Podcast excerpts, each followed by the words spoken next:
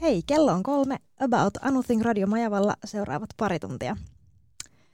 Donald Trump ja muu sirkus on pitänyt meidän huomiota viime ajat aika visusti lännessä. Tänään ei ole tarkoitus puhua politiikasta, mutta käännetään äh, vähän katse itään ja puhutaan Peking-oopperasta. Jos sä et ole aiemmin kuullut koko sanaa, niin toivottavasti sä ehkä pian tiedät, mistä on kysymys. Täällä on esiintyjä, ohjaaja, koreografi Antti Silvennoinen Wushen Companysta mun kanssa. Tervetuloa. Kiitos. Mä haluan pian kuulla, miten suomalainen mies on päätynyt tekemään perinteistä kiinalaista teatteria, mutta sitä ennen, mitä on Peking Opera? No, jos, jos lyhyt vastaus, niin Peking Opera on perinteistä kiinalaista musiikkiteatteria. Ja miten se poikkeaa meille tutusta operasta, siitä mitä me ollaan totuttu mieltämään operaksi? No, ehkä siis suurin ero, että meidän länsimainen opera, niin se on pelkästään laulua. Okei, jotain resitaatiota on, on joskus, mutta Peking Opera... Kuulijoille mikä on resitaatio? Resitaatio on siis tällaista puheenomaista laulua, puheen ja laulun välimuoto. Niin nyt tiedätte, mitä sekin on. Äh, niin, niin Peking Operassa on, on myös resitaatiota laulua, mutta sitten on kaikkea muutakin. Et siinä on akrobatiaa, taistelutaitoja, tanssia, jonglöörausta, näyttelijän työtä, mimiikkaa, ää, vaikka mitä. Et se on paljon monipuolisempi tyylilaji kuin meidän tuntema opera. Okei, tota, kuunnellaan tähän ihan pieni pätkä Peking Opera.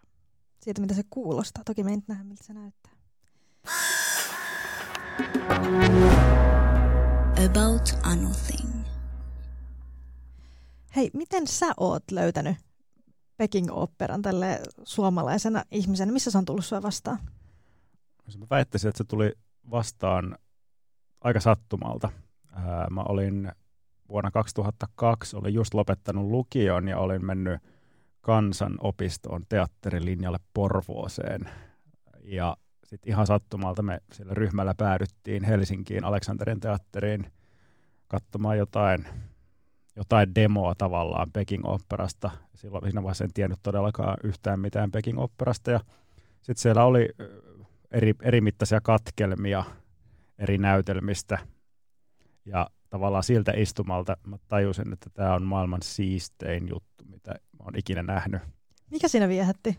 No siinä ehkä viehätti just tämä tämmöinen niinku, ö, tyylittely, että kaikki mitä lavalla tehdään on aivan viimeiseen saakka mietittyä. Jokainen liike on niin viimeistelty ja jotenkin, jotenkin näkee sen vuosien työn niiden esiintyjen kehossa. Että ei mitään turhaa, ei mitään horjahduksia, mitään ylimääräisiä liikkeitä.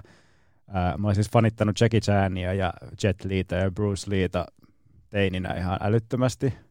Ja sitten sit kun mä näin Peking Operaa livenä, niin tavallaan ymmärsin, että mistä se on tullut, mistä se esimerkiksi Jackie Chanin liikekieli on, on kotosi. Et ne teki tavallaan siistempiä juttuja, mitä Jackie Chan, mutta ne teki livenä siinä mun edessä.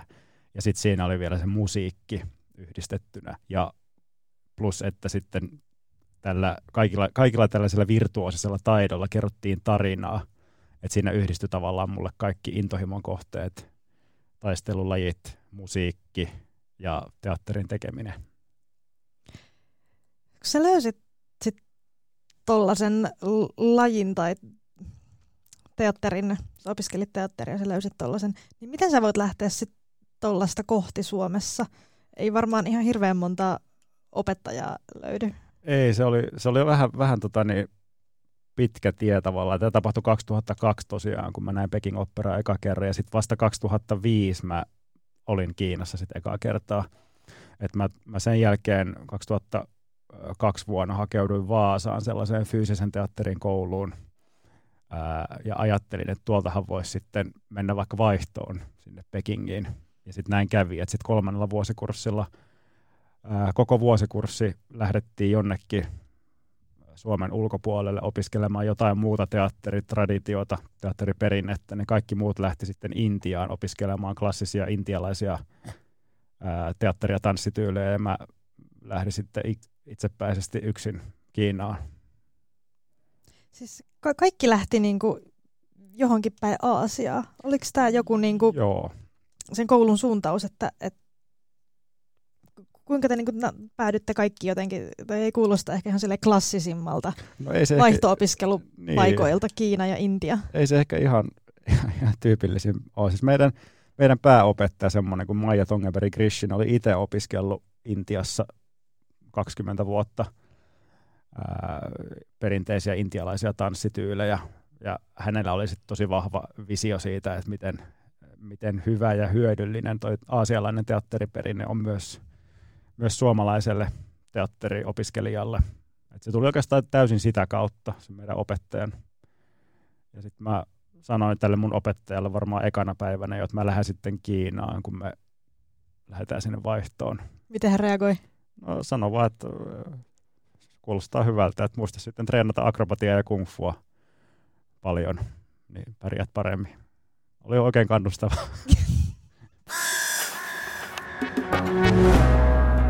About anything.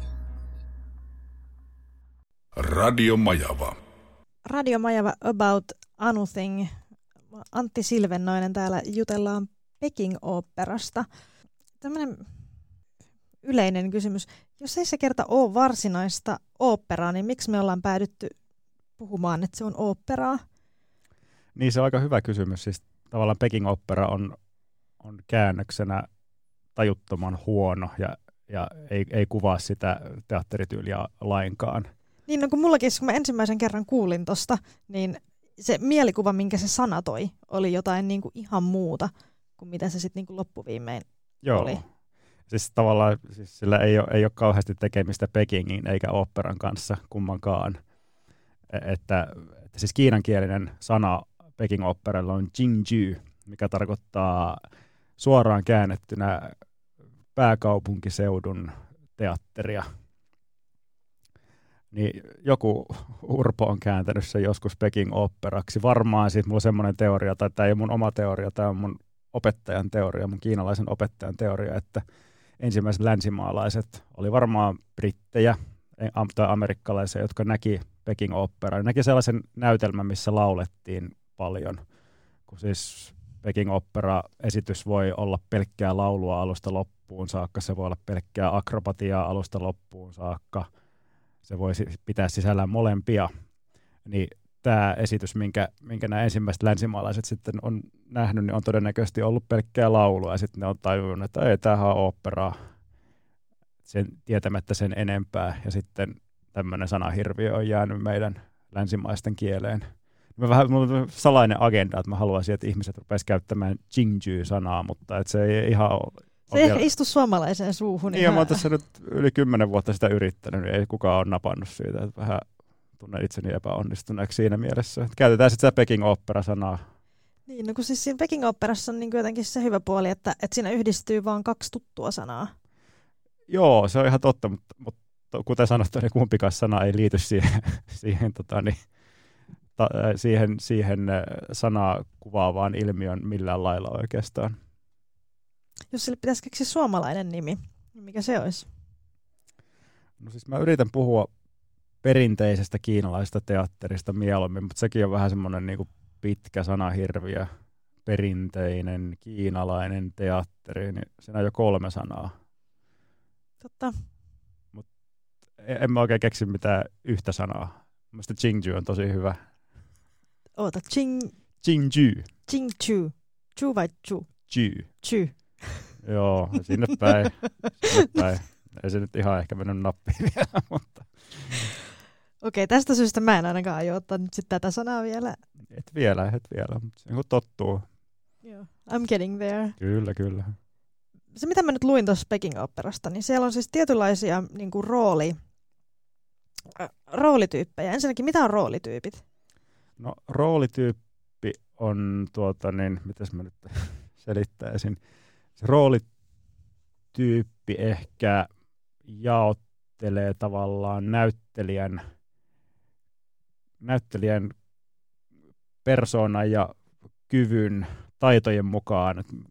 Ja siis ehkä tämä on helpompi selittää nämä neljä roolityyppiä, mitkä Peking Operassa on tämmöisiä niin pääroolityyppejä. Eli ensimmäinen on Sheng, eli kaikki miesroolit, koulutetut miesroolit, hyvin tämmöinen ylhäinen asema tyypillisesti. Niillä on ihan oma äänenkäyttönsä, ihan oma kävelytyylinsä, oma, oma tapa olla lavalla. Sitten toinen on Tan, eli naisroolit. Ja naisrooleilla taas on sitten ihan oma tapansa käyttää ääntä tietenkin, koska ne on naisia verrattuna miehiin. Ja sitten kolmas on Jing, eli maalattu kasvoinen näyttelijä. Ne tunnistaa näistä näyttävistä kasvomaalauksistaan. On ehkä joku kuulijakin saattanut nähdä jossain. Ja sitten neljäs on Chow, eli klownihahmot. Ja ne on tietysti klownihahmot. Ja ne on tietysti klowneja. Niin tavallaan kaikilla näillä neljällä roolityypillä on, on ihan omalaisensa vaatimuksensa ja omanlainen persoona ja äh, hahmoilla erilainen status. Ja sitten kaikki nämä neljä pääroolityyppiä sisältää hirveän määrän alaroolityyppejä, jolla on taas ihan omanlaisensa vaatimustaso. Eli esimerkiksi vaikka miesrooleista, niin saattaa olla semmoinen roolityyppi, joka vaan laulaa. Tai sitten saattaa olla semmoinen, joka vaan liikkuu lähinnä. Ja mä oon itse opiskellut esimerkiksi tällaisia Wu Sheng-hahmoja, joka Wu viittaa siis taisteluun ja liikkeeseen. Eli mun osaaminen liittyy liikkeeseen, ei laulamiseen ja puhumiseen. Okei, ja sitten se on niin, niin että, että jos sä menisit nyt Kiinassa osaksi jotain tällaista isoa näytelmää, niin sulle ei voitaisi antaa mitään muuta roolia kuin niitä koulutettuja miesrooleja, jotka liikkuvat paljon. Joo, joo. Siis ei se, etteikö voitaisi, jos mä olisin, jos mä osaisin esittää niitä muitakin rooleja, niin sitten ehkä voitaisiin antaa, mutta kun, kun se yhdenkin roolityypin, joka siis roolityyppi pitää sisällään satoja rooleja, mm. että se ei tarkoita, että mä esittäisin vaan samaa roolia. Mutta siis tämän roolityypin oppiminen kestää niin kauan, että ei tavallaan yksi elinikä riitä kahden roolityypin oppimiseen. Semmoisiakin tapauksia on, että jotkut esittää monen roolityyppejä, mutta se on tosi harvinaista. Mä en voi olla ajattelematta, että, että onko meillä, onko tämä mun jonkinlainen sokea piste sen takia, että itse on kasvanut tällaisen niin kuin länsimaisen viihdetuotannon ympäröimänä niin kuin Hollywoodia ja all that. Onko meillä niin kuin länsimaisessa teatterissa tai elokuvaperinteessä, onko meillä joku vastaava roolityyppi esimerkiksi? Onko tämä niinku, onko siellä joku hirveä lokerointi, mitä meillä ei ole, vai onko se vaan niin, että mä oon niin sokea, että mä en tajua, että meillä on sellainen? Niin, sitä on ihan, ihan hyvä kysymys. Tavallaan siis se, mistä mä pidän tässä Peking operassa, on tosi selkeää, että sä oot, sä oot oppinut mies, esität korkea, korkean statuksen omaavia hahmoja. Se on tosi selkeä. Mutta siis kyllä mun mielestä meidän länsimaisessa teatteri, ehkä elokuvaperinteessä vielä enemmän on sillä tavalla, että jos halutaan, halutaan vaikka nuori sankarihahmo, niin tuskin soitetaan Al Pacinolle tai, tai mitä nyt näitä on.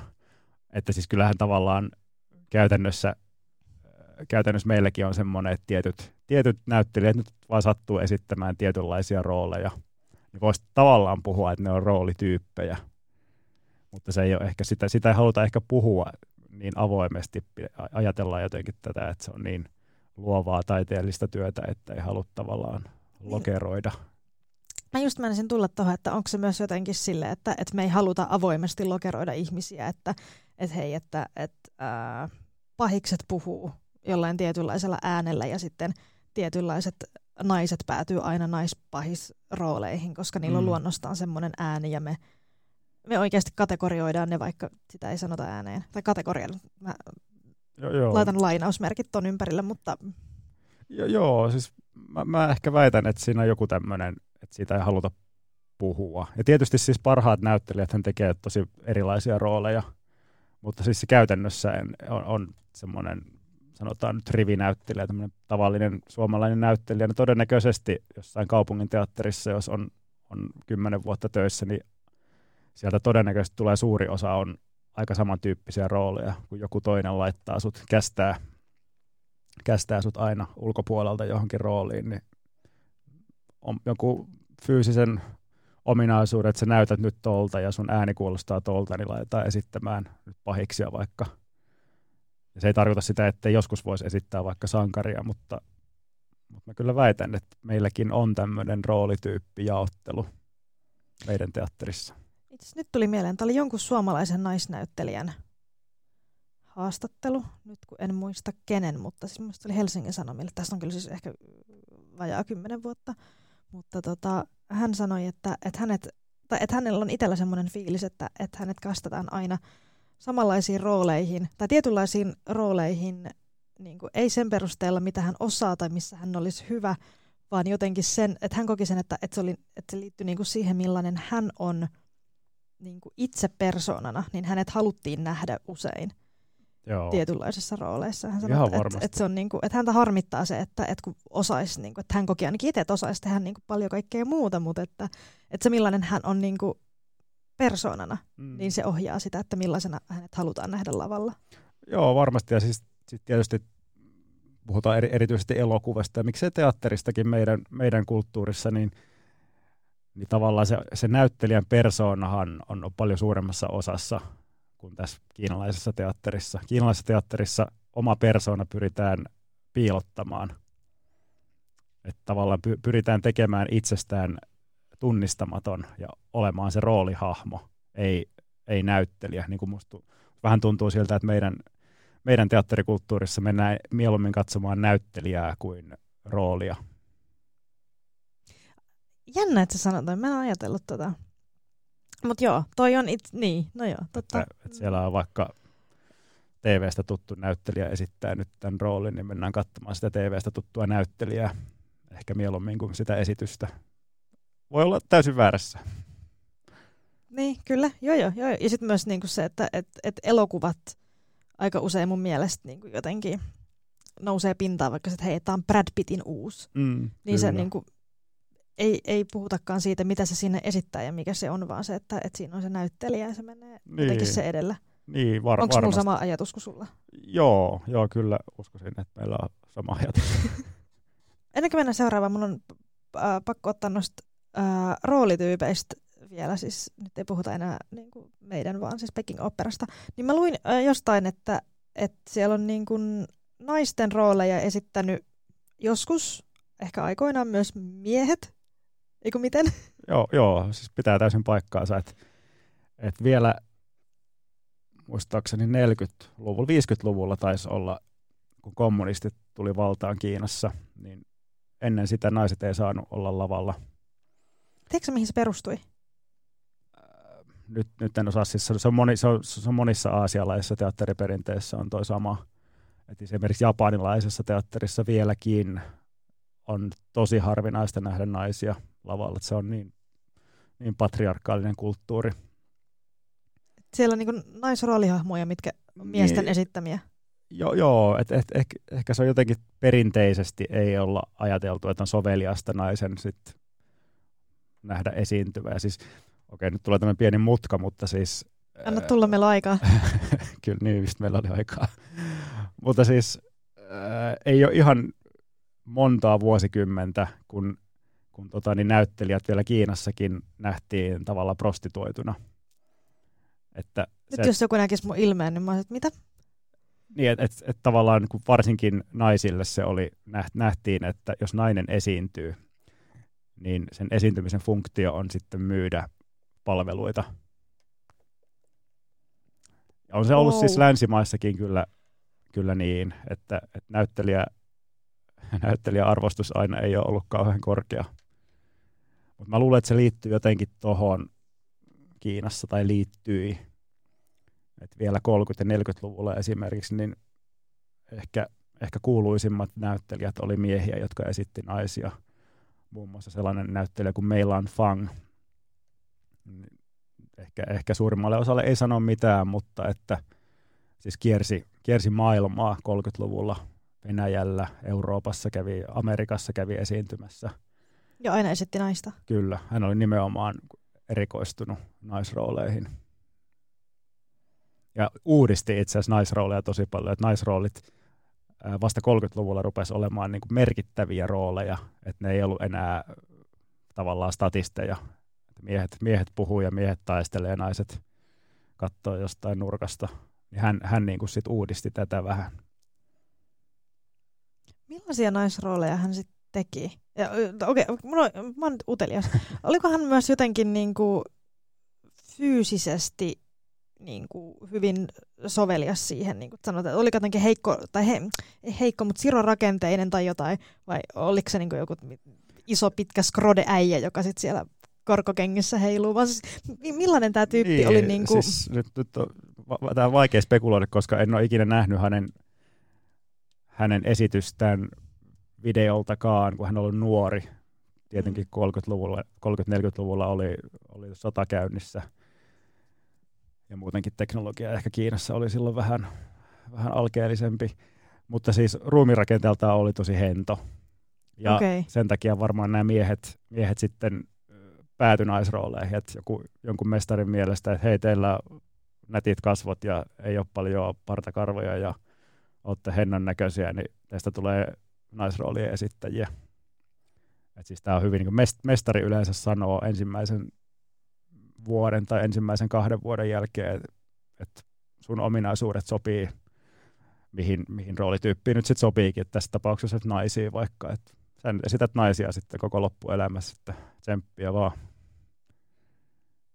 Okei, okay, mutta nykyään siellä on myös naisia lavalla. Niin kun... Nyky- nykyään, on, nykyään on naisia todellakin, että naiset esittää naisrooleja ja, ja on jopa sellaisia tapauksia, että nais, naisnäyttelijät esittää miesrooleja harvemmin, mutta sellaisia on. Että kommunistit tuli valtaan, niin se, se muuttui tosi nopeasti. Ja nyt se ehkä jopa nähdään semmoisena tietynlaisena tabuna, jos, jos joku mies esittää naisrooleja. Että se vähän, vähän niin kuin homoseksuaalisuus on, on Kiinassa vielä suuri tabu, niin se vähän, vähän niin kuin yhdistetään sitten homoseksuaalisuuteen, jos, jos mies, rool, mies esittää naisrooleja, vaikka sillä ei käytännössä ole mitään tekemistä seksuaalisuuden kanssa. Niin, näytteleminen on kumminkin aina niin, tavallaan, se, niin, ja tavallaan se teatterissa on hienoa, että sit voi mennä lavalle ja olla joku ihan muu kuin oma itsensä.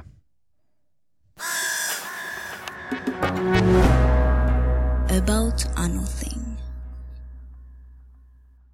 Radio Majava. About Anything Radio Majavassa jutellaan esiintyjäohjaaja Antti Silvennoisen kanssa Peking Oopperasta.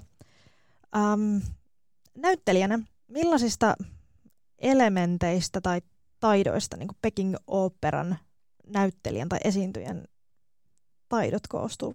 Muodostaako mä nyt lauseen? Siis, mitä sun pitää osata? Mikä se on se, mitä treenataan, mitä tehdään? Siis kaikki näyttelijät äh, aloittaa opinnot riippumatta roolityypistä, niin aloittaa äh, fyysisillä taidoilla. Et tehdään paljon venytyksiä, venytetään jalkoja, nostetaan jalkoja, hypitään, venytetään selkää, lantiota, et, et muokataan, muokataan kehoa, että se keho taipuu kaikkiin tämmöisiin ihaniin monimutkaisiin asentoihin – ja rakennetaan sitten semmoista niinku voimaa ja perustaitoja ja kaikkia tämmöisiä liikkeitä ja hyppyjä, mitä sitten lavalla tullaan käyttämään. Sitten oikeastaan niin kuin ensimmäisen vuoden, kahden vuoden jälkeen sitten aletaan erikoistumaan. Et kaikki näyttelijät jatkaa sitä perustreeniä. Vähän niin kuin vois, vähän voisi ehkä verrata tuommoiseen klassisen baletin perustreeniin, että tosi paljon jalkojen nostoja siinäkin ja venytyksiä ja että tämmöistä päivittäistä puurtamista. Se on tämmöinen pohja – ja sitten ruvetaan niin kuin erikoistumaan, että, että erikoistuuko vaikka laulurooleihin, joiden pääasiallinen vaatimustaso on tietenkin äänenkäyttö. Tai sitten niin kuin mun tapauksessa niin on erikoistunut näihin taistelurooleihin, eli aseiden käsittelyä, akrobatiaa, hyppyjä, erilaisia piruetteja, temppuja, kaikkea tämmöistä. Se riippuu tosi paljon, mihin erikoistuu sitten. Minkä ikäisenä ne aloittaa Kiinassa? Kiinassa sanotaan ehkä, ehkä tyypillisesti siinä viiden kuuden ikäisenä, mutta ei siinä ole mitään semmoista sääntöä, että jotkut on aloittanut 10-vuotiaana, jotkut on aloittanut vasta 16-vuotiaana, että se ihan riippuu omista, omasta kehosta ja omasta lahjakkuudesta ja työmoraalista. Sä oot kumminkin aloittanut vasta niin aikuisiellä. Miten sä oot saanut kiinni ne? No, tai ootko sä saanut? No niin, siis nyt tullaan tähän. Siis mä olin, olin jo 22-vuotias, kun mä menin eka kerran Kiinaan. Ja ensimmäisellä tunnilla mun opettaja sanoi, sanoi ihan suoraan, että, että sä oot liian vanha kuule. Mitä sä täällä teet? Oliko se siellä sitten niinku niiden lasten en, en ollut, en ollut onneksi. Sä oliko siellä kaikki muut, niin joo, joo, jotka. Öö, siis kun mä menin eka kertaa, niin meitä oli tasan kaksi länsimaala- länsimaalaista koko koulussa. Minä ja yksi sveitsiläinen näyttelijä. Hän oli siinä vaiheessa 30, että on paljon vanhempi. Niin siis ihan alusta aloitettiin, että meillä oli aika paljon yksityistunteja ja vaan me ulkomaalaiset opiskelijat keskenämme. Että eihän meitä voisi laittaa niin kuin kaksikymppisten kiinalaisten kanssa samaa ryhmää. Et, eh, eihän me pysyttäisi perässä sekuntiakaan, ja se olisi niille tosi ikävää kanssa. Niin siis yksityistunneilla suurin, suurimman osan on saanut oppia. Ja sitten tietysti päivittäin treenaamaan ihan, ihan älyttömästi. Mä muistan eka kerran, kun mä olin silloin 2005, mä olin kolme kuukautta, niin mä treenasin lähes poikkeuksesta kuusi päivää viikossa, kaksi kertaa päivässä – että oli, oli tunti, sitten mä lepäsin ja sitten treenasin illalla niitä juttuja, mitä oltiin treenattu ja venyttelin joka päivä ihan sikana. Sillä tavalla, että sattui joka paikkaan koko ajan ja olin väsynyt. Ja... Et mä niin tein ihan älyttömästi töitä ja totta kai mä oon niin jäljessä. Mä oon vieläkin jäljessä. Että mä en ole ikinä, ikinä tule olemaan teknisesti taitavampi kuin kiinalaiset erikoistu, tähän, tähän tyyliin erikoistuneet näyttelijät. Mä oon tavallaan itselleni itteni kanssa tehnyt sellaisen sopimuksen, että se on ihan ok. Mun ei tarvitse niin teknisellä osaamisella kilpailla niiden kanssa, vaan sitten ehkä tuoda jotain, jotain muita näkökulmia siihen ja tehdä omia juttuja tällä. Miten sä nyt sitten treenaat, kun sä oot kumminkin saanut tavallaan semmoisen, että, että sä oot treenannut siellä, sulla on jo niinku käsitys siitä, että mitä tässä tehdään ja tolle, niin miten sun niinku treenit nykyään koostuu? Mitä sä nyt teet? No sanotaan, että normaalioloissa mä, mä treenaan ehkä semmoinen 5-6 päivää viikossa. Ihan, ihan tota, niin kaikkia näitä venytyksiä ja potkuja ja hyppyjä. Ihan tosi, tosi perusliikkeitä teen joka kerta.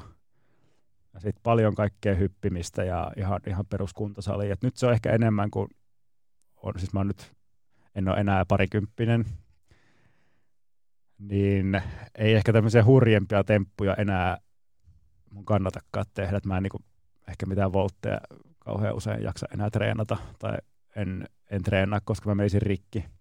Nyt se on enemmän tämmöistä niin kehon huoltoa ehkä ja niiden semmoista jo, joidenkin erikoistaitoja, vaikka aseiden käsittelyn semmoista hienosäätöä. Et varsinaisesti enää uusia temppuja. En ole ehkä muutamaan vuoteen treenannut, yrittänyt saada ne vanhat edes toimimaan opettelisitko uuden tempun, jos olisi joku siitä kiinni, että onnistuuko joku? Joo. Joo, siis kyllä mä tavallaan, se vähän riippuu semmoiset. Itse asiassa nyt mä valehtelin, mä vuosi sitten mulla oli semmoinen esitys, sitä varten mä opettelin uuden tempun. Tai semmoisen tempun, mitä mä en ole aikaisemmin ikinä tehnyt. En ole uskaltanut tehdä, ja nyt, nyt sitten päätin, että tuossa esityksessä mä teen sen. Miten se meni? No se meni ihan hyvin. Se ei ollutkaan niin paha. Sitten kun mä pari kertaa oli uskaltanut tehdä sen, niin sitten se tuntuu, että tämä on aika helppo. Mutta kyllä se vähän kuumotti sitten. Semmoinen siis, mä hyppäsin tota korokkeelta alas kärrynpyörän ilman käsiä. Sillä tavalla, että siinä pitää sukeltaa tavallaan pää suoraan eteenpäin, suoraan kohti lattia ja sitten sit potkasta jalat niin nopeasti, että sitten tulee jaloille alas. On ehkä vähän vaikea kuvailla tälle, mutta jos, jos joku joku pystyy kuvittelemaan. Siis yksinkertainen temppu, ei ole vaikea, mutta se korokkeelta kun hyppää alas, niin se jotenkin pelottaa heti. Ja mua, mua pelottaa. Mä oon vähän näissä voltti, volttiasioissa aina vähän, vähän ollut pelkuri.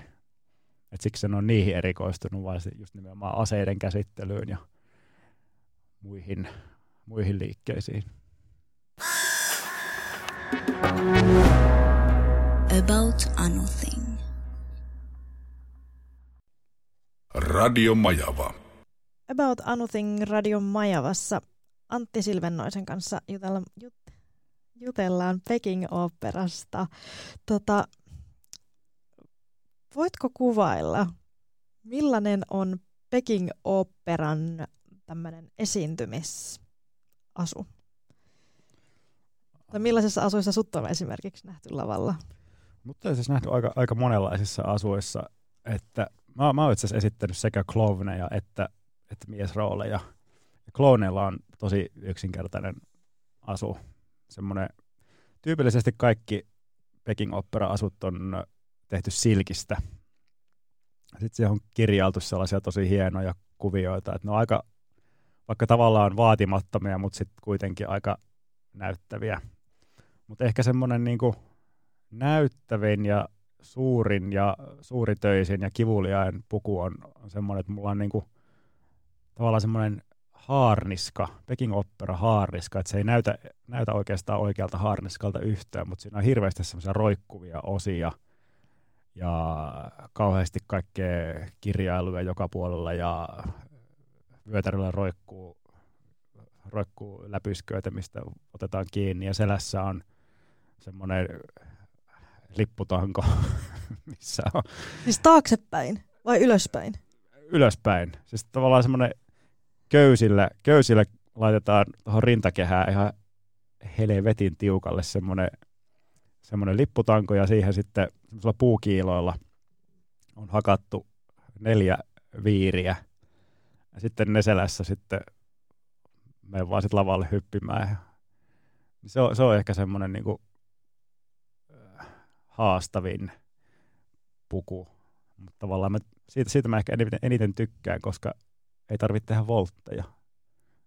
Et se on enemmän sit painottuu sen puvun. Ja sitten siinä on vielä semmoiset noin 5-6 senttiä korotetut kengät. Mitkä nämä on siis koturnikengät. Mitkä? Koturnikengät, semmoiset niin siis koro, että koko pohja, ei, ei ole korkokengät, vaan siis koko pohja, pohja on korotettu. Mä, mun mielestä oikea termi suomeksi on koturnikengät. Niin, niin se, se on, ne on vielä jalassa ja sitten, sitten tämä lippu, lipputanko köytettynä selkään ja sitten semmoinen älyttömän iso päähine ihan törkeän kireellä päässä niin, että veri ei kierrä enää 20 minuutin jälkeen aivoissa. Niin se on hyvin, no nyt, tää, nyt tämä meni tämmöiseksi valitusvirreksi, mutta se aika, aika kivuliaita ne on, on pitää lavalla ne puvut, vaikka ne onkin, onkin tosi hienoja. Pitääkö sitä treenata jotenkin erikseen sitä niin kuin puvun kanssa liikkumista? Tai jos olet niin Pitää. lipputanko selässä, niin Joo. ei ole varmaan ihan kaikkein luonnollisin. No ei todellakaan, E- eikä niillä kengilläkään. Eka kertaa laitoin koturingengit jalkaan, niin hyvä, että pysyy pystyssä.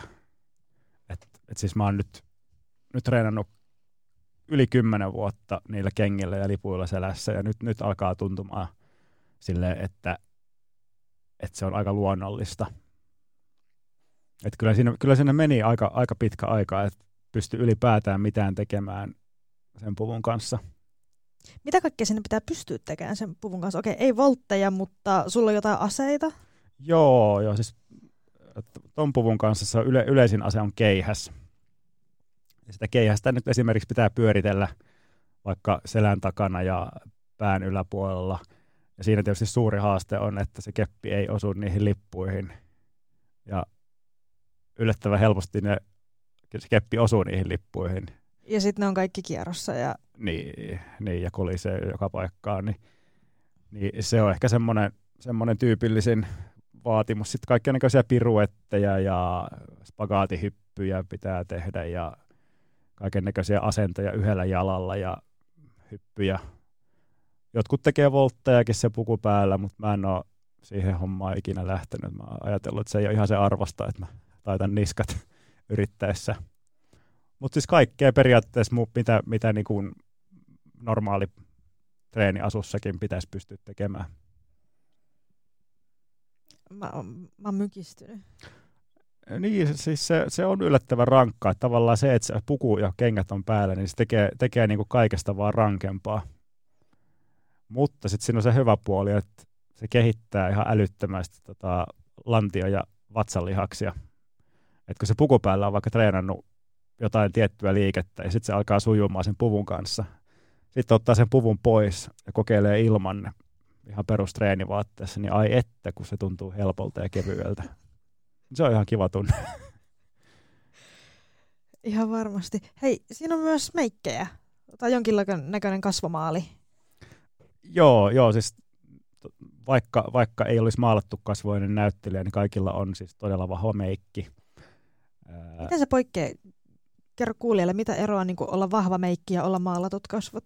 No siis maalattu kasvoinen näyttelijä, niillä on ihan semmoinen oma, oma design, että on hirveän värikkäitä kasvomaalauksia. Eli ei niin kuin ihon väriä? Ei, ei ole iho, ei ole ihon väriä. Niin kuin... Ei, ei ole ihon väriä ollenkaan. Että saattaa olla vaikka, vaikka valkoiset ja mustat, tai jolla saattaa olla punaiset kasvot, jollakin saattaa olla siniset kasvot. Ja tavallaan ne väritkin vähän viestittää siitä hahmon persoonallisuudesta. Ja, ja sitten esimerkiksi silmien muoto, suun muoto, mitä kaikkea kuvioita niissä kasvoissa on, niin niillä paitsi että ne on tosi hienoja näyttäviä, niillä pyritään viestimään sitten yleisölle myöskin jotain hahmon, hahmon persoonallisuudesta tai onko, onko hänellä hyvät aikeet vai pahat aikeet. Sen pystyy katsomaan silmien muodoista ja, ja väreistä. Mitä sä voit vaikka sinisestä väristä sanoa? Mitä se kertoo sen ihmisen aikeesta tai persoonasta? No siis mä, mä tietyllä tapaa vähän vältän tällaisia yleistyksiä, koska se ei ole niin, ei, ei, voi, ei voi sanoa, että, että just vaikka sininen väri, niin se tarkoittaa aina tätä. Mutta sininen väri, jos nyt en ihan väärin muista, niin sininen väri liitetään tämmöiseen ää, vaatimattomuuteen. Ja sitten esimerkiksi punainen väri kiinalaisessa kulttuurissa edustaa hyveellisyyttä. Jos on, jos on punakasvoinen äh, hahmo, niin hän todennäköisesti on, on mieleltään hyveellinen, mutta sitten siinä saattaa olla jotain muitakin viitteitä, että saattaa olla joku valkoinen viiru jossain, ja valkoinen taas perinteisesti liitetään kuolemaan tai pahuuteen, mutta sekään ei ole todellakaan niin yksiselitteistä. Et, et se ei ole aina niin? Ei, että saattaa olla joku, joku tavallaan sankarihahmo, jolla on valkoiset vaatteet ja valkoinen naama. Et se ei niinku, se, sen takia mä nyt vähän, vähän niinku vältän tämmöisiä, tämmöisiä niinku, että toi väri tarkoittaa tota ja tota. Okei, okay. mutta siis sillä, niillä sulle, niillä hahmoilla, mitä sä esität, eli ei näillä maalattu kasvoisilla, niin niillä on myös joo, joo, siis, Onko sillä jotain niin kuin Joo, että noilla mieshah- mieshahmoilla esimerkiksi on, on, on ihonvärinen öljypohjainen pohjamaali. Sitten laitetaan punasta silmäkulmiin ja otsaan tulee semmoinen kolmion muotoinen äh, punainen kuvio, jota kutsutaan kynttiläksi. Onko se niinku kolmio kapenee ylöspäin vai kapenee tai, alaspäin? Ei, ei itse asiassa kolmio, ei itse asiassa kolmio, tota, niin siis tavallaan liekin, liekin muotoinen punainen, punainen kuvio tuohon otsaan. Niin kuin ylhäältä alas vai alhaalta ylös? Öö, alhaalta ylös. Okay, niin, että jo. ylhäällä on, on kapeampi. Joo, joo. Öö, ja sitten silmiin tulee tosi vahva semmoinen musta rajaus. Tosi, tosi näyttävät kajaalit. Kulmakarvat värjätään mustalla paksuiksi ja suoriksi. Ja sitten tietysti huulipunaa. Luonnollisesti. Luonnollisesti, joo, kyllä. Mutta siis tavallaan tämän, tämän meikin, meikin tarkoitus on, on just häivyttää oma persoona. Mä just menisin kysyä, että miksi tehdään näin paljon, että miksi kaikille vedetään suorat kulmakarvat ja tolle, mik, miksi se pitää häivyttää sitten?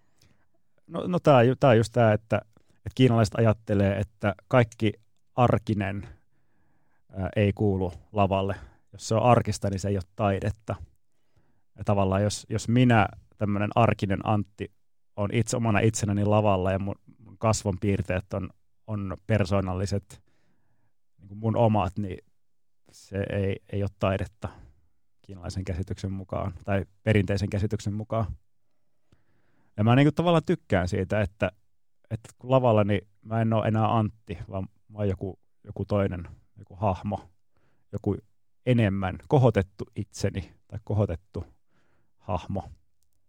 Ja sitten tietysti nämä kaikki tämmöiset punaiset äh, silmäkulmissa ja vahvat rajaukset, niin nämä korostaa silmiä, että näkee sitten kaukaakin, kaukaakin kaikki silmien liikkeet. Peking Opera siis on alun perin esitetty ulkonäyttämöllä, että pitää näkyä ilman, ilman valoja pitkälle. Ihan käytännön merkitys. About Anything. Radio Majava.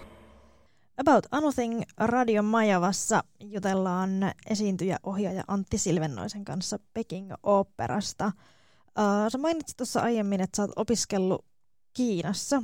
Miten sut otettiin Kiinassa vastaan, kun sä oot sinne ollut yhteydessä ja että hei, että täällä olisi niinku suomalainen kaksikymppinen, joka olisi kiinnostunut Peking Operasta, niin oliko ne sille, että joo joo, totta kai, että tuu tänne lasten kanssa opiskelemaan. Hei vaan, mi- miten sut otettiin vastaan?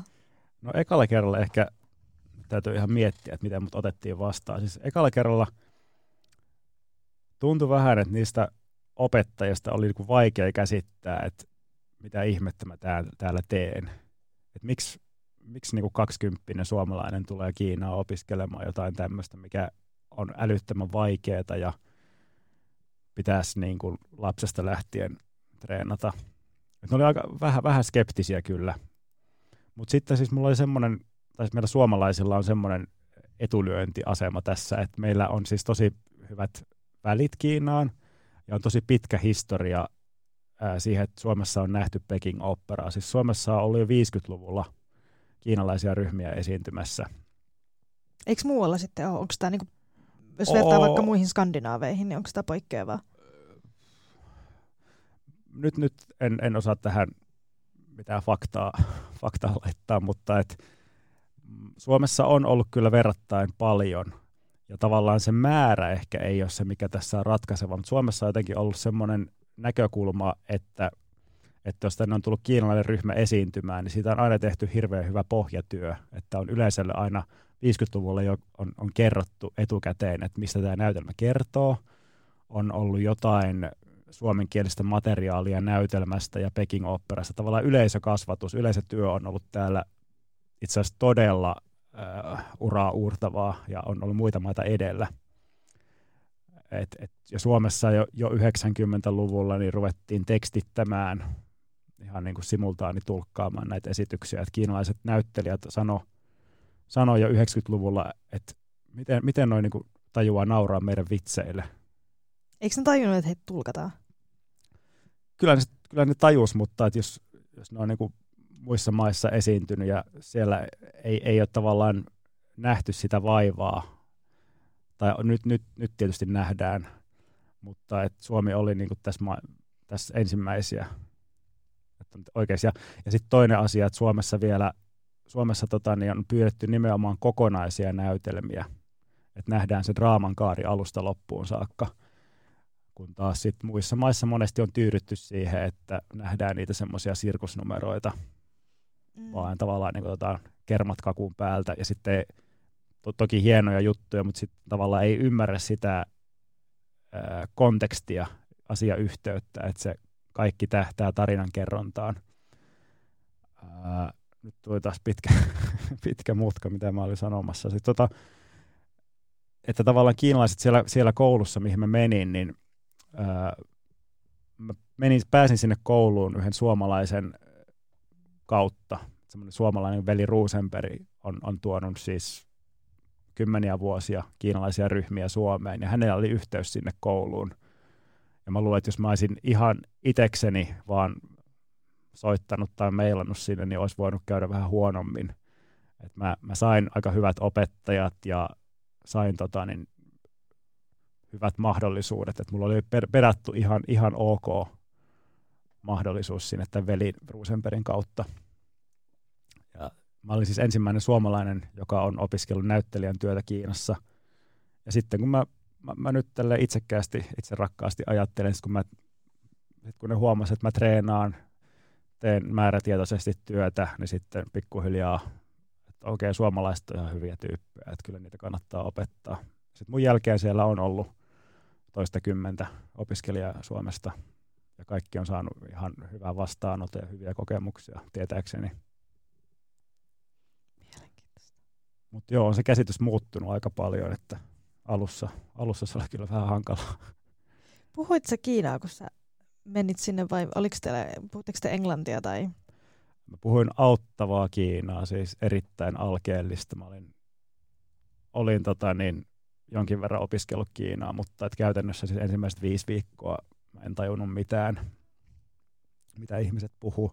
Et mä vähän osasin kirjoittaa ja lukea niitä Kiinan merkkejä. Jos mä en ymmärtänyt, mitä se toinen sanoo, niin mä pyysin kirjoittamaan paperille. Sitten mä ehkä jostain jonkun merkin tajusin ja tajusin ehkä, että mistä on kyse, mutta siis todella kauan kesti, että mä osasin käydä, käydä keskustelun kiinaksi. Vaikeuttiko se esimerkiksi sitä opiskelua vai? Joo, vaikutti. Siis ei, ei, ei mun opettajat esimerkiksi puhunut englantia. Ja ei siellä, ei siellä niin kuin siihen aikaan oikeasti, siis nyt puhutaan taideyliopistosta, niin siihen aikaan tapasinko mä ehkä viisi tai kuusi ihmistä koko koululla, jotka puhuu englantia. Sillä tavalla, että niiden kanssa pystyy oikeasti kommunikoimaan jotain muutakin kuin hello. Tuliko ikinä yksinäistä? Joo, ja me bondattiin aika paljon tämän sveitsiläisen näyttelijän kanssa, mutta sitten meilläkin vähän, vähän oli meidän jotain ongelmia, kun hän tykkäsi, hän tykkäsi juoda ja sitten kun hän oli humalassa, niin sitten rupesi tämmöinen katkeroitunut näyttelijä nuoremmalle kollegalle vähän aina läksyttämään, niin se oli, oli, kyllä, oli kyllä yksinäisiä hetkiä aika paljon. Mutta Mut oli paha aikaa treenata. Niin, mutta sä opit sitten Kiinaa. No, no siis kyllä mä sitten lopussa sen ekan, ekan reissun jälkeen loppu, loppuviikot jo niin pystyin kommunikoimaan Kiinaksi. Niin sen mä menisin tuossa äsken kysyä, että niitä taitoja, mitä sä siellä opiskelit, niin mihin, onko niistä niinku hyötyä sit jossain jonkun muun tyyppisessä teatterissa vai onko se jotenkin niin, kuin niin spesifiä siihen, että, että se on hyödyllistä niin kuin ne taidot vaan siinä? Vai opitko siellä jotain niin kuin semmoista niin kuin laajempaa? Saatko kiinni? Joo, mä, mä saan, saan kiinni. Ja, ja siis tämä on, nyt, tää on nyt mun mielipide, mutta sä kysyt mun mielipidettä. Niin, Totta kai. Niin tota, mä oon sitä mieltä, että niistä todellakin on hyötyä ihan kaikessa. Et siis mä oon, mä oon käyttänyt siitä lähtien, kun mä menin eka kerran, niin mä oon käyttänyt kaikessa työssä, mitä mä oon tehnyt, siis koreografina, ohjaajana, esiintyjänä, opettajana. Kaikessa käytän jatkuvasti niitä periaatteita ja asioita, mitä mä oon oppinut siellä Kiinassa. Millä tavalla? No, no siis kaikki esimerkiksi noin ihan, ihan, ihan vaikka puhutaan tästä akrobatiatekniikasta, mitä mä oon oppinut. Se on ihan erilainen, tai ihan erilainen, mutta siis aika erilainen tekniikka, erilaisia liikkeitä, mitä täällä esimerkiksi sirkusopiskelijat harjoittelee, niin mä oon siis sirkusopiskelijoita käynyt opettamassa ja on opettanut akrobatiaa ja sitten koreografin työssä on hirveästi saanut inspiraatiota siitä, miten Peking Operassa käytetään tilaa, että miten asemoidaan vaikka esiintyjä lavalle, missä kohtaa lavaa hän on, kun hän tekee tietyn asian, vaikka nyt, nyt pitää, pitää sanoa joku tämmöinen herkkä repliikki, niin missä kohtaa lavaa se kannattaa asemoida. Ja kaikkia tämmöisiä niin kuin, Onko noin semmoisia, mitä sä koet, että täällä ei sit niin kuin... No, no siis tot, totta, kai, on... totta kai täälläkin kiinnitetään huomiota, mutta et niin kuin ihan eri tavalla. Ja Kiinassa se on niin kuin jotenkin niin systemaattista, että jotenkin muhun se on henkilökohtaisesti vain iskostunut, että, että mä vaan heti, heti rupean ajattelemaan sellaisia asioita. Ja täällä ehkä, ehkä se ei ole niin kuin ensimmäisellä listalla tuommoinen asemointi, että haetaan jotain muuta kautta. Mutta kaikkea tuommoisia niin tapoja ajatella teatteriesitystä ehkä vähän niin kuin muista näkökulmista kuin, kuin vaikka vaan tekstin kautta. Ja tietysti, että miten tota, rytmiä käyttää liikkeissä, että rytmittää liikkeensä sillä tavalla, että niistä tulee vähän kiinnostavampia kuin että vaan tekisi jonkun liikkeen. Siis kaikkia tuommoisia oikeastaan ka- kaikkeen se on vaikuttanut, tämmöinen lyhy- lyhyesti sanottuna. About a nothing. Radio Majava. About Anything vielä viiteen saakka Radio Majavalla. Jutellaan Antti Silvennoisen kanssa Peking-oopperasta. Sä oot ollut useamman kerran Kiinassa. Sä mainitsit, että sä olit ensimmäisen kerran useamman kuukauden opiskelemassa, mutta miten su- sä oot päätynyt sinne useamman kerran? Miten? Ai, millä tavalla, miten? Sä, oot, sä, oot käynyt siis opiskelemassa siellä useamman kerran vai? Jo, joo, joo, siis nimenomaan opiskelemassa. Ehkä viime, viime reissut on ollut enemmän sit esiintymismatkoja. Mutta se, se eka kerran jälkeen, mä olin tosiaan kolme kuukautta siellä ja sen jälkeen tuli lähinnä semmoinen olo, että nyt mä tiedän, mitä mä en osaa ja miten paljon on vielä opittavaa. Et ei tullut todellakaan sellainen olo, että nyt mä osaan jotain. Niin ne oikeastaan sitten saman tien, kun tulin, tulin Suomeen ja oli aikaerosta to, toipunut, niin sitten rupesin jo miettimään, että kyllä sinne pitää kohta mennä uudestaan. Mutta sitten siinä kyllä meni, meni sit neljä vuotta ennen kuin mä sitten menin seuraavan kerran sinne. Eli 2009 menin, menin sitten seuraavan kerran, sitten olin siellä äh, 2010 kesään saakka. Ja sitten vähän pidempi reissu sillä, sillä kertaa. Ja sitten siitä sen jälkeen 2010 vuodesta saakka, niin käytännössä joka vuosi on ollut kesät siellä vuoteen 2015 saakka.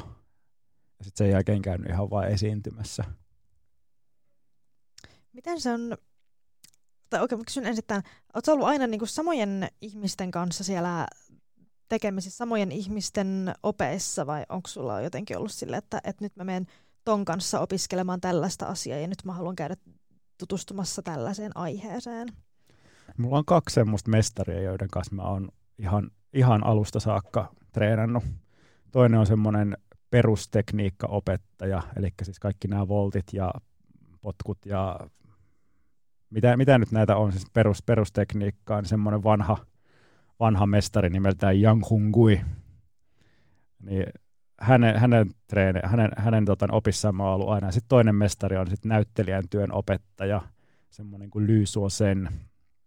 On, on näiden kahden kanssa aina halunnut opiskella, koska mä tiedän, että ne on tosi hyviä opettajia, ne tuntee mut ja tullaan niin kuin hyvin toimeen, ne tietää mitä mä haluan, mitä mä haluan oppia, ne eh, os- osaa piiskata mua kirjaimellisesti ja äh, symbolisesti.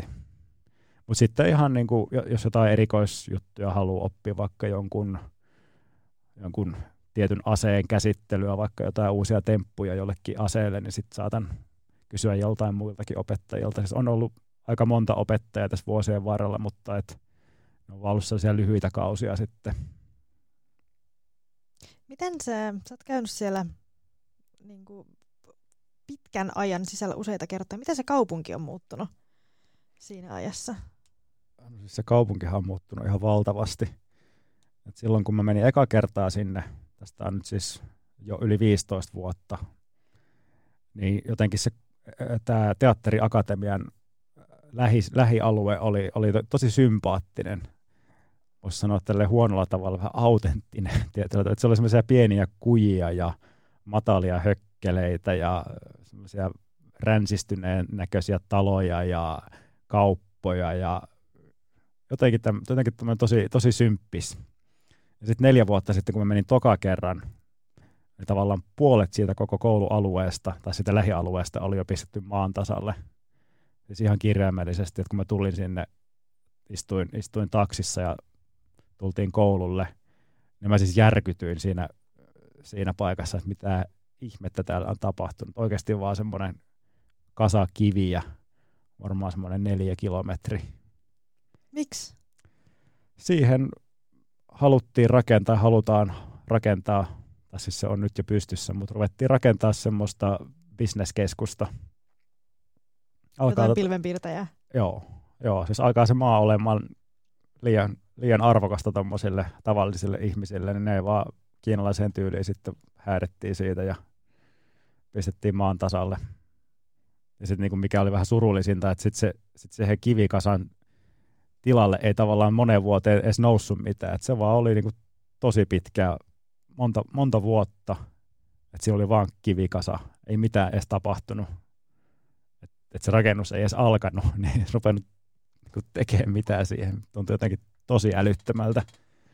Ja siis sitten aina kun siellä on käynyt, niin se koulun alue esimerkiksi se on muuttunut ihan hirveästi. Et nyt kun mä kävin siellä viimeksi 2017 ihan vain pikaisesti moikkaamassa, niin siitä, siitä al- äh, lähialueesta ei ollut mitään jäljellä, vaan pilvenpiirtejä ja kivikasoja. Et ei ole mitään semmoista pientä symppisravintolaa edes jätetty. Oliko se vielä, mä sain nyt tästä semmoisen kuvan korjaa, jos mä oon väärässä, mutta et menikö se niinku tavallaan tällaisesta autenttisesta kiinalaisesta, mitä nyt tulee, jos mä mietin jotain kiinalaista niin kuin estetiikkaa, niin sellaisesta viety tällaiseen länsimaiseen pilvenpiirtäjään vai? No siis tää, tää, mä käytin nyt, syyllistyin nyt huonoon, huonoon termiin tämä autenttisuuden kanssa, että tavallaan eihän semmoista olekaan kuin autenttinen, mutta se oli niin kuin sympaattinen. Mm. Semmoinen näkyy, että siellä asuu oikeita ihmisiä, eli, eli siellä kaduilla tai omissa taloissaan ja kävi niissä paikallisissa ravintoloissa syömässä pyjamat päällä. Ja nyt sitten siitä on tullut jotain muuta, että Kiina, Kiinalla on vähän ollut tuommoinen strategia varsinkin Pekingissä, että kaikki tämmöinen niin kuin vähänkin tietyllä tapaa semmoiseen köyhyyteen liittyvä, niin halutaan lakasta maton alle, että tulisi ei tulisi semmoista kuvaa ihmisille, että Kiinassa on köyhyyttä tai noissa suurkaupungeissa on köyhyyttä. Että kaiken pitäisi näyttää tämmöiseltä persoonattomalta business, business moguli alueelta tavallaan, että se voisi, voisi yhdistää mihin, mihin vaan maailmaan. Onko se mennyt länsimaisempaan suuntaan? On, on mennyt. Tietyllä tapaa on, mutta sitten tietyllä tapaa ei. Että et musta tuntuu, että viimeisen ehkä kolmen vuoden aikana on, on jotenkin semmoinen nationalismi kasvanut Kiinassa. Mistä se näkyy? No se vähän, se niin kiinalaista jotenkin se tapa, tapa, millä ne puhuu ulkomaalaisille, se on niin kuin muuttunut tosi paljon. Et mä musta että alussa niin tuntui jotenkin, että, että kaikista oli tosi siistiä puhua ulkomaalaisten kanssa ja että hei, täällä on ulkomaalainen, tuu, tuu meidän pöytään istumaan, juodaan kaljat ja kerro meille jotain, että mistä sä oot kotoisin. Ja oli tosi kiinnostuneita, niin kuin vilpittömästi jotenkin kiinnostuneita, että kuka sä oot ja mistä, mistä sä tuut ja mitä sä täällä teet. Ja niin kuin, se oli semmoista lämmin, lämminhenkistä vuoro kanssa, kanssakäymistä. Tämä ehkä liittyy siihen, että mä en ole viime vuosina enää siellä ollut niin pitkiä aikoja ja en ole ollut siellä koulun lähestöllä niin paljon, mutta et tuntuu jotenkin, että, että se semmoinen kanssakäyminen on käynyt vähän röyhkeämmäksi. Että kiinalaiset, kiinalaiset on tullut ulkomaalaisia kohta ehkä vähän röyhkeämpiä.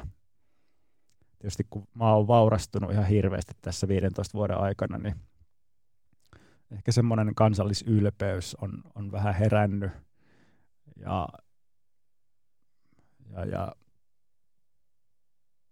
jotenkin, jotenkin se maan strategia – maailman vallottamiseksi alkaa näkyä niissä ihmisissä tietyllä tavalla. Ja sitten tietysti, että Xi Jinpingin valtaan tultua, niin tämä tämmöinen kyttäyskulttuuri on, on taas ruvennut heräämään, että ihmiset, ihmisistä on tullut varovaisempia sanoissaan. Ja myöskin, että sitä pidetään epäilyttävänä, jos on liikaa ulkomaalaisten kanssa tekemisissä. Ai niin kuin, että ne ei uskalla viettää sun kanssa esimerkiksi aikaa tai ei, ei sillä, että ei uskaltaisi viettää aikaa, mutta että siis Kiinahan on diktatuuri. Mm. Ja siellä on kameroita joka paikassa ja ihmisiä pystytään, pystytään valvomaan ja seuraamaan. Sosiaalisen median käyttöä esimerkiksi valvotaan, että jos siellä tulee jotain epäilyttävää, niin voidaan hyvin helposti blokata ihminen sosiaalisesta mediasta tai, tai muitakin muita kovempiakin toimenpiteitä. Jotenkin tuntuu, että ihmiset ei ehkä enää uskalla niin, niin paljon sanoa, mitä ne ajattelee, kun vaikka kymmenen vuotta sitten, mutta tämäkin saattaa tietyllä tapaa liittyä siihen, että kymmenen vuotta sitten, kun mä olin siellä niin kuin pitkään, oikeasti tunsin niitä ihmisiä, ja ne, ne rupesi tuntemaan ja luottamaan muhun. Ja, ja silloin tietysti uskaltaa vähän puhua kipeimmistäkin asioista, että et nyt ehkä ei ole sitten semmoista, semmoista henkilökohtaista suhdettakaan ollut Kiinaa ja kiinalaisiin vähän aikaa, mutta tämä voi olla täysin mun, mun tota, niin oma subjektiivinen tulkinta tästä, mutta semmoinen tunne mulla vaan on. Sut on nähty myös Kiinan TV-ssä. Millainen kokemus se on ollut? Oi luoja. Joo siis on, on tosiaan ollut aika, aika monessakin kiinalaisessa TV-ohjelmassa mukana, koska kiinalaisia kiinnostaa tietysti, että kun tulee joku, joku suomalainen, joka treenaa Peking operaa, heidän tämmöistä niin kansallista taidemuotoaan ja ylpeyttään, niin sen yhteydessä on ollut, ollut nyt, nyt en osaa sanoa kuinka monessa, mutta varmaan noin viidessä seitsemässä ainakin erilaisessa ohjelmassa, niin Joo, mitä, mitä tuo sanoisi. Siis aika, aika monta, monta kertaa on, on tullut semmoinen tunne, että, että ne haluaa jonkun apinan telkkariin. Että, Kui? Että tulee tavallaan, että tässä on ihminen, joka tulee jostain muualta kuin Kiinasta ja on opiskellut kiinalaista perinteistä taidemuotoa, mutta ei näytä siltä kuin me. Ja sitten ehkä halutaan tavallaan nähdä tämä, tämä ulkopuolinen henkilö epäonnistumassa ja että et joo, se yrittää olla vähän niin kuin kiinalainen, mutta et ei se kyllä ihan onnistu. Semmoinen tunne mulla on monta kertaa tullut vähän, että halutaan niin kuin semmoista apinaa, mutta tämäkään ei niin kaik, kaik, kaikissa päde. Et on, on tosi tyylikkäästi tehtyjä ohjelmia, missä mä oon ollut, että on niin kuin oikeasti tullut sellainen tunne, että ne haluaa nähdä mun onnistuvaa ja on niin kuin vilpittömästi kiinnostuneita, mutta sitten on semmoisiakin kokemuksia, että tämä tämmöinen vilpittömyys ei ole ihan, ihan tota niin, Onko sulla antaa joku esimerkki tilanteesta, missä tuntuu, että ei ollut ihan niin vilpitön meininki? Ja mä ehkä muistan, muistan yhden tämmöisen esimerkin. Tästä varmaan viisi, viisi vuotta saattoi olla, että meitä oli muutama ulkomaalainen siellä teatterikoulussa kesällä. Ja meitä pyydettiin Ginaniin semmoiseen johonkin TV-ohjelmaan. Sitten Jinan on, on kaupunki noin kolmen tunnin junamatkan päässä Pekingistä. Et he maksaa junaliput ja hotelliasumiset ja et tulkaa, tulkaa kuvaamaan semmoinen Peking Opera-aiheinen TV-ohjelma. Ja mä en, en olisi oikeastaan halunnut. Mulla oli vähän paha, paha tunne siitä jo. Mutta sitten mun opettajalle se tuntui olevan niin tärkeää, että hän saa sitä kautta sit tietysti vähän julkisuutta. Että hänellä on ulkomaalaisia opiskelijoita, niin hän, hänestä sitten voi tulla vähän – tunnetumpi Kiinassa ja sen takia oikeastaan lähin. Sä halusit niinku tehdä sille sen? Mä halusin vähän niinku promota, promota häntä. Ja. Ei tosi mielelläni niinku, niinku teen sen, koska hän on niinku niin paljon tehnyt töitä mun eteen. No, mutta siis meitä oli varmaan neljä ulkomaalaista yhteensä ja muut kolme ei puhunut kauhean hyvää Kiinaa. Niin kuin, ei, ei ollenkaan, siis ihan yksittäisiä sanoja ja yksinkertaisia lauseita pysty muodostamaan. Sitten me, me kaikki esiinnyttiin, meillä oli meidän omat numerot, omat tämmöiset pienet esitykset, jotka me esitettiin siellä Esitettiin siis yksinään? Studiolla, joo. Että ei niinku porukana? Ei, ei porukalla, kaikilla oli omat, ja, omat jo. jutut. Sitten näiden esitysten jälkeen niin meitä haastateltiin sitten, että me, me haastateltiin eka kaikkia neljästä yhdessä ja sitten sit kaikkia yksitellen. Niin mulle tuli jotenkin heti, heti sen haastattelun alussa tuli tosi semmoinen kumma tunne siitä TV siitä juontajasta, se ohjelman juontajasta. Se oli semmoinen varmaan mun ikäinen nainen. Ja sillä oli jotenkin semmoinen, semmoinen niin kuin, äh, näin mä tulkitsin, että sillä oli semmoinen, semmoinen tarve niin kuin nolata meidät. Että rupesi, rupesi kysymään, rupesi puhumaan niin kuin lapselle. Ensinnäkin siis kiinaksi, ei, ei sanakaan niin kuin englantia sieltä tullut. Ja halusi, niin kuin, että että hän sanoi jotain kiinaksi, sitten me vastataan, että hää, mitä, puhutaan meidän surkeaa Kiinaa, ja sitten ihmiset saa vähän nauraa sille. Ja mä, mä, mulla oli vähän vaikea joskus ymmärtää, mitä hän sanoi, koska tietysti puhuu niin nopeasti ja epäselvästi jotain toista murretta, mitä Pekingissä puhutaan, mutta et kuitenkin niin kuin ymmärsin ja yritin, yritin, yritin pitää keskustelua yllä siinä ja sitten tuli samaan aikaan semmoinen tunne, että mun pitää jotenkin nyt suojella näitä muita, koska he ei ymmärrä Kiinaa ja siis nyt heistä yritetään tehdä pellejä, niin kuin apinoita. Ja mä rupesin kuittailemaan sille takaisin niin kuin jotain, jotain, mä nyt yhtään muista, mistä me edes puhuttiin. Niin kuin aika, aika tälleen suomalaiseen suorasukaiseen tapaan niin rupesin kuittailemaan takaisin, sitten joku tuottaja kameran takaa näyttää, näyttää kädellä, että hymyile, hymyile. Posi- Sulle? Joo, positiivisemmin, positiivisemmin. Ja sitten mä vaan niin kuin, suurin piirtein näytin keskisormea sille tuottajalle, mutta tietenkään en näyttänyt, mutta teki mieli. Ja sitten koko tämä haastattelu oli, oli, oli sitä, että meistä yritettiin tehdä, tehdä narria, puhuttiin kuin lapselle. Ja sitten se sit niin kuitenkin semmoinen piste iin päälle oli, että hän sanoi jo, jonkun tämmöisen, että hänen, hänen kotikielellään semmoinen murre, mitä kukaan meistä ei ollut ikinä kuullutkaan. Sanoi jonkun lauseen, että voitko toistaa, se on tosi nopeasti. Ja mä vaan, että en, en tajua tuosta sanaakaan. Vois, voisitko sä kokeilla sanoa tätä suomen kielellä? Että R kierrän ympäri, S pistän taskuun. Lähteekö? Ai ei lähe, okei, okay, jes, kiva, palataan. Sitten tauolla tuli tuottaja niin kuin sanomaan, että voisitko, voisitko vähän yrittää olla positiivisempi, että sä oot nyt vähän negatiivinen, niin en tiedä toimiks tämä nyt. Mä sanon vaan, että, että kuule tuo juontaja on ihan kusipää, että mä en, mä en rupea tähän. Jotenkin, jotenkin oli alusta lähtien semmoinen huono fiilis sit koko ohjelmasta ja sitten sitä varmaan ikinä taidettu edes lähettää, kun me ei saanut sit tarpeeksi positiivista matskua ja tarpeeksi apinointia sitten meiltä ilmeisesti. En, en usko, että sitä lähetettiin ikinä. Hyvä niin. No todellakin. Oletko muuten kysynyt niiltä muilta, että miten ne sen koki?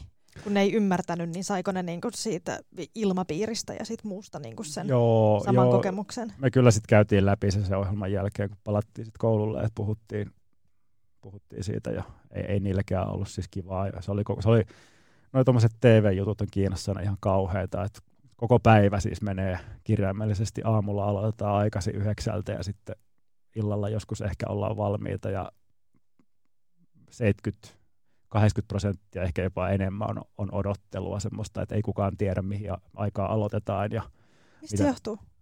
Niin, niin, sanoppa se. Että siis mä, joskus, joskus mä en käsitä, miten, miten toi organisai toimii tuolla Kiinassa. Siellä on niin paljon siis ihmisiä, että se, se on niin paljon semmoisia niin väli, välijohtoa, että pomo sanoo seuraavalle pomolle jotain ja sitten se viestittää sitä alaspäin ja siinä on ehkä joku 20 ihmistä välissä ja sitten se rikkinäinen puhelin varmaan ja kukaan ei oikeasti tiedä, että mitä nyt tässä ollaan tekemässä. Liittyykö tähän jonkun jotain niin kuin tästä, miten siellä kaikkea kytätään ja niin kuin, että, että voiko se mm. johtua niin kuin sensuurista tai siis niin kuin, että, että onko siellä joku sensuuriporras, joka käy niin kuin siitähän se, läpi? Siitä se varmaan johtuu aika, aika suurimmalta osilta, että, että, että tavallaan kaikki niin kuin varmistelee omaa selustaansa, että että semmoinen on parempi olla tekemättä mitään kuin tehdä jotain väärin. Mm. Et jos, jos, jos, jos mokaa, jos tota, niin puhuu väärästä asiasta, tekee vääränlaisen jutun, niin sitten heti tulee joku pomo, joka huutaa sulle päin naamaa ja va- varmistaa sillä, että pela- pelastaa oman selustansa. Niin se on tuommoista varmistelua jat- jatkuvasti kaikkiin suuntiin. Siitähän se, siihen se liittyy aika paljon okay. pelkoon. Pelkohan tietysti aina niin kuin luonnollisestikin paras tapa Kyllä. saada ihmiset tekemään oikeita asioita ja tehokkaasti ja nopeasti. Kyllä, ehdottomasti. Radio Majava. About Anything About Radio Majavassa anything. jutellaan Antti Silvennoisen kanssa Peking Operasta. Me puhuttiin tuossa ennen biisiä vähän siitä, että sä oot ollut kiinalaisessa tv Onko se tunnistettu kadulla?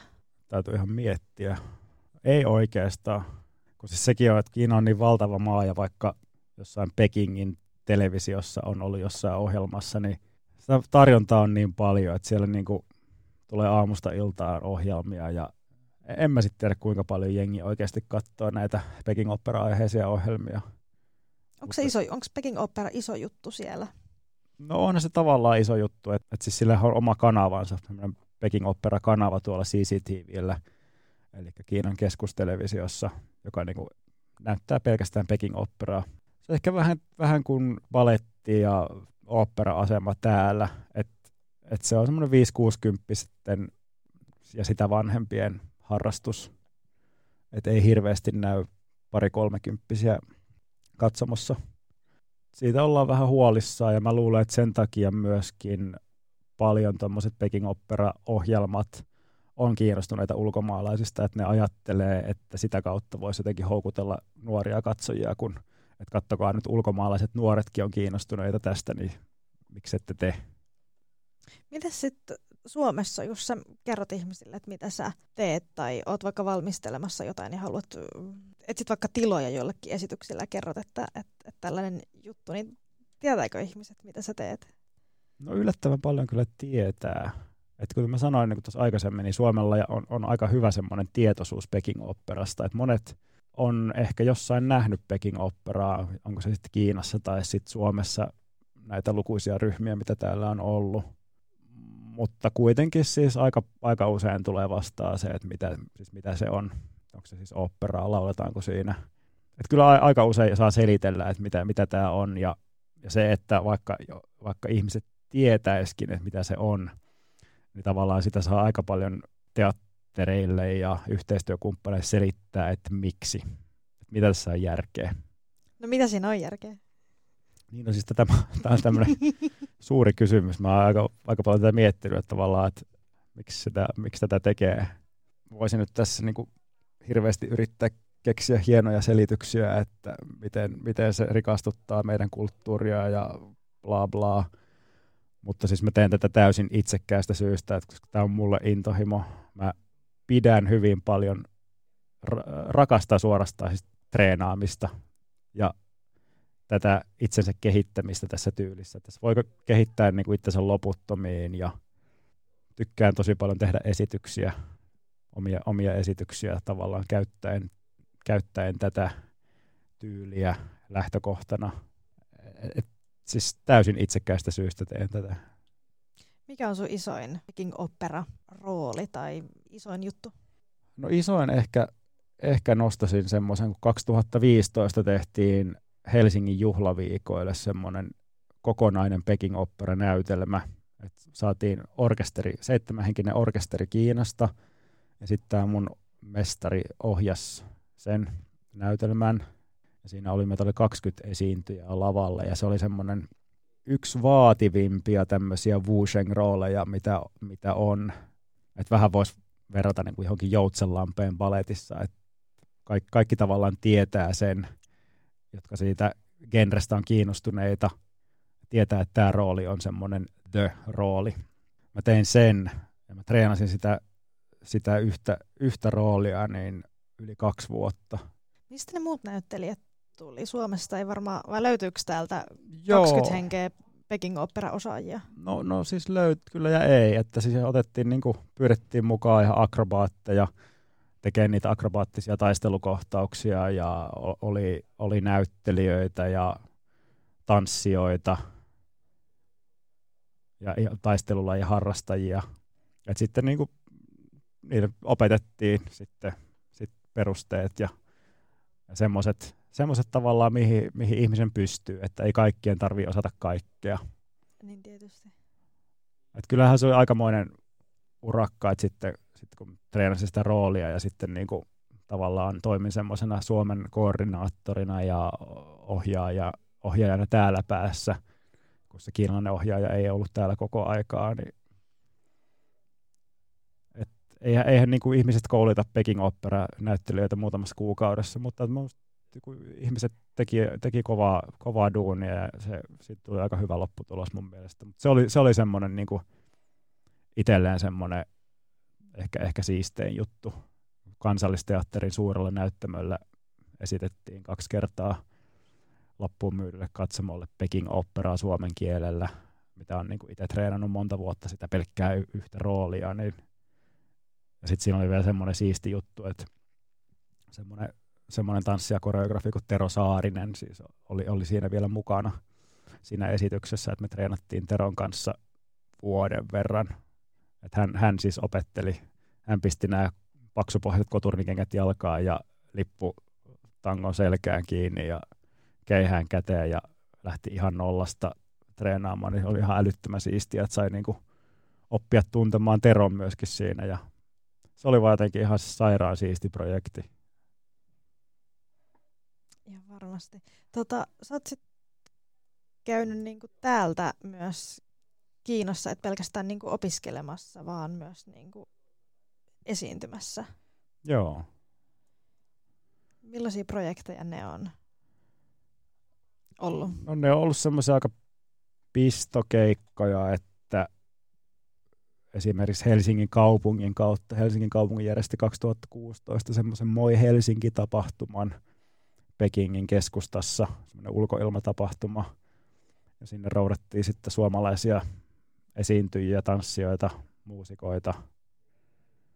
Ja me oltiin, meidän ryhmä oli siinä mukana. Esitettiin Pekingin keskustassa Peking operaa suomen kielellä pekingiläisille. Miten ne otti sen vastaan? Um, Se, niin kuin, että se tulee Niin. suomen kielellä. kyllähän se oli niille tosi outoa, mutta sitten kuitenkin ne tunnistaa kaiken, kaiken muun siinä. Mm. Että eihän siis tavallinen kiinalainen Peking operan kielestä ymmärrä. Se ei ole, se ei ole siis tavallista puhekieltä, mitä, mitä lavalla puhutaan, niin ei, ei, ei ne ymmärrä sitäkään. Niin, niin mä luulen, että siinä ei ollut niin, niin suurta eroa. Ai ne ei ymmärrä sitä. Niin se, ei ole, se ei ole siis tätä perusmandariinin Kiinaa, mitä, mitä puhutaan. Et se on jotain tuommoista vanhaa, tai siis vähän sekoitus semmoista ja runollista kieltä ja vanhoja murteita. Et semmoista, mikä soundaa paremmalta lavalla ja se nyt... Mä en nyt aina ihan ymmärrä, ymmärrä sitä, että miksi, miksi pitää tehdä niin vaikeaksi toi, toi, ton kielen kanssa, että ihmiset ei oikeasti niinku ymmärrä, mitä, mitä laulaja tai esiintyjä aina lavalla puhuu. Mutta niin on tehty aina ja niin tehdään. Hämmentävää. Millaista on, millaisia kiinalaiset on, no okei, tuosta sanoit sinne tv että aikataulut ei pidä, mutta millaisia ne on muuten ne tyypit niin tehdä niiden kanssa yhteistyötä? Kyllähän se aina on aika stressaavaa tehdä kiinalaisten kanssa töitä. Et kun se kulttuuri on vaan niin erilainen. Et me, me ei suomalaiset ei, me ei, aina ymmärretä, että miksi, miksi jotkut asiat on vaikeita kiinalaisille. Et miksi, miksi kestää vaikka, vaikka saada passi tai miksi, miksi kestää, että ne hoit, hoitaa viisumit siellä päässä. Ja täällä me vaan odotetaan, että deadline olisi huomenna, mutta te ette olisi aloittanut. Niin kaikki, kaikkea tuommoisia niin kulttuuri, kulttuuriin sidottuja, että me ei vain ymmärretä toisiamme. Kaikki projektit, mitä mä oon tehnyt kiinalaisten kanssa, niin on, on ollut tosi rankkoja ja vaativia just sen kommunikaation suhteen, työtapakulttuurin, mutta sitten kuitenkin tosi antoisia. Mm. Et kiinalaiset on kuitenkin, kun niiden kanssa tekee yhteistyötä ja tutustuu, niin ne on tosi vilpittömiä. Jotenkin ne niinku pitää semmoisesta yhteisöllisyydestä huolta, että on niinku kiva olla yhdessä ja on tosi luonnollista hengata yhdessä ja mennä syömään yhdessä ja, ja, ja tavallaan ystävystytään nopeasti. Et siinä on niinku puolensa. Kyllä mä aina niinku kuitenkin semmoinen olo, että on jäänyt voiton puolelle kaikista projekteista, vaikka ne on ollutkin tosi rankkoja ja vaativia, mutta kuitenkin niistä on saanut sitten aina enemmän. Onko ne yrittänyt koskaan viilata linssiin suomalaista? On, on, on, totta kai. Monta kertaa. Mutta et siinähän sit, siinäkin sitten on oppinut, oppinut pitämään puoliaan. Millä tavalla?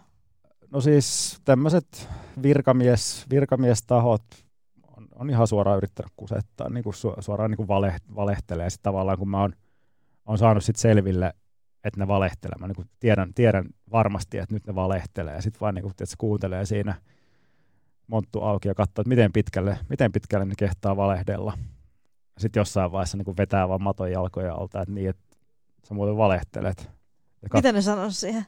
Eihän ne mitään, se on vaan se, että ai okei, no mutta sä sait mut kiinni valheesta. No okei, hoidetaan tämä sitten tälleen, että jotenkin niillä semmoinen, tai tuntuu, että noissa kiinalaisissa virkamiehissä erityisesti on vähän semmoinen kulttuuri, että, että kann, kokeillaan, kokeillaan, jos, jos toi toinen ei saa mua kiinni, niin sitten on kaikki hyvin, että miten tästä voisi hyötyä.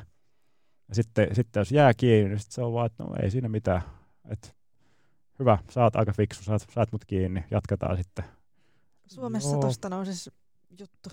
Joo, joo, mutta siis taas on toisaalta ymmärtää, että siellä niinku ihmisiä, niitä ihmisiä on vaan niin paljon ja se kilpailu kaikesta on kovaa, että, että semmoinen opportunistinen asenne elämään niin kuin on, on kaikilla enemmän tai vähemmän läsnä.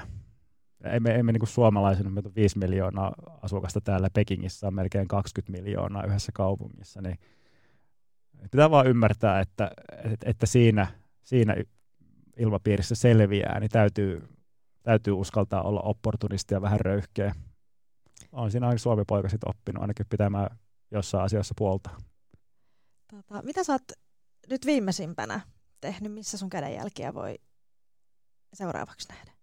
No joo, siis meillä piti, piti olla ensi ilta tuossa 16. tammikuuta, eli reilu pari viikkoa sitten semmoista lasten näytelmästä Ivan, Kettu ja Tulilintu tanssiteatteri Raatikolla. Se olisi niin kuin ollut aika paljon Peking Operaa viitteitä, Peking Operan liikekieltä ja periaatteita, mun ohjaama ja käsikirjoittama esitys kolmelle esiintyjälle, mutta tämä, tämä nimeltä mainitsematon tilanne, mutta jotenkin en jaksa enää edes, edes mainita tätä, mutta et, eipä, eipä nyt ollut sitten, sitten tässä keväällä ainakaan esityksessä. Toivon mukaan nyt syyskuussa sitten, tai suunnitelman mukaan syyskuussa sitten olisi tanssiteatterin raatikolla koko syksyn esityksiä siitä lapsille kolmevuotiaasta ylöspäin. Ja ensi viikolla pitäisi olla keikalla.fi ja lippu.fi sivustolta ostettava, ostettavissa tallenne siitä, että jos, jos on lapsiperheitä tai lasten, lapsi, lapsen mielisiä ja on jotain, joku aukko viihteelle, niin käykääpäs katsomassa Ivan Kettu ja Tulilintu. You.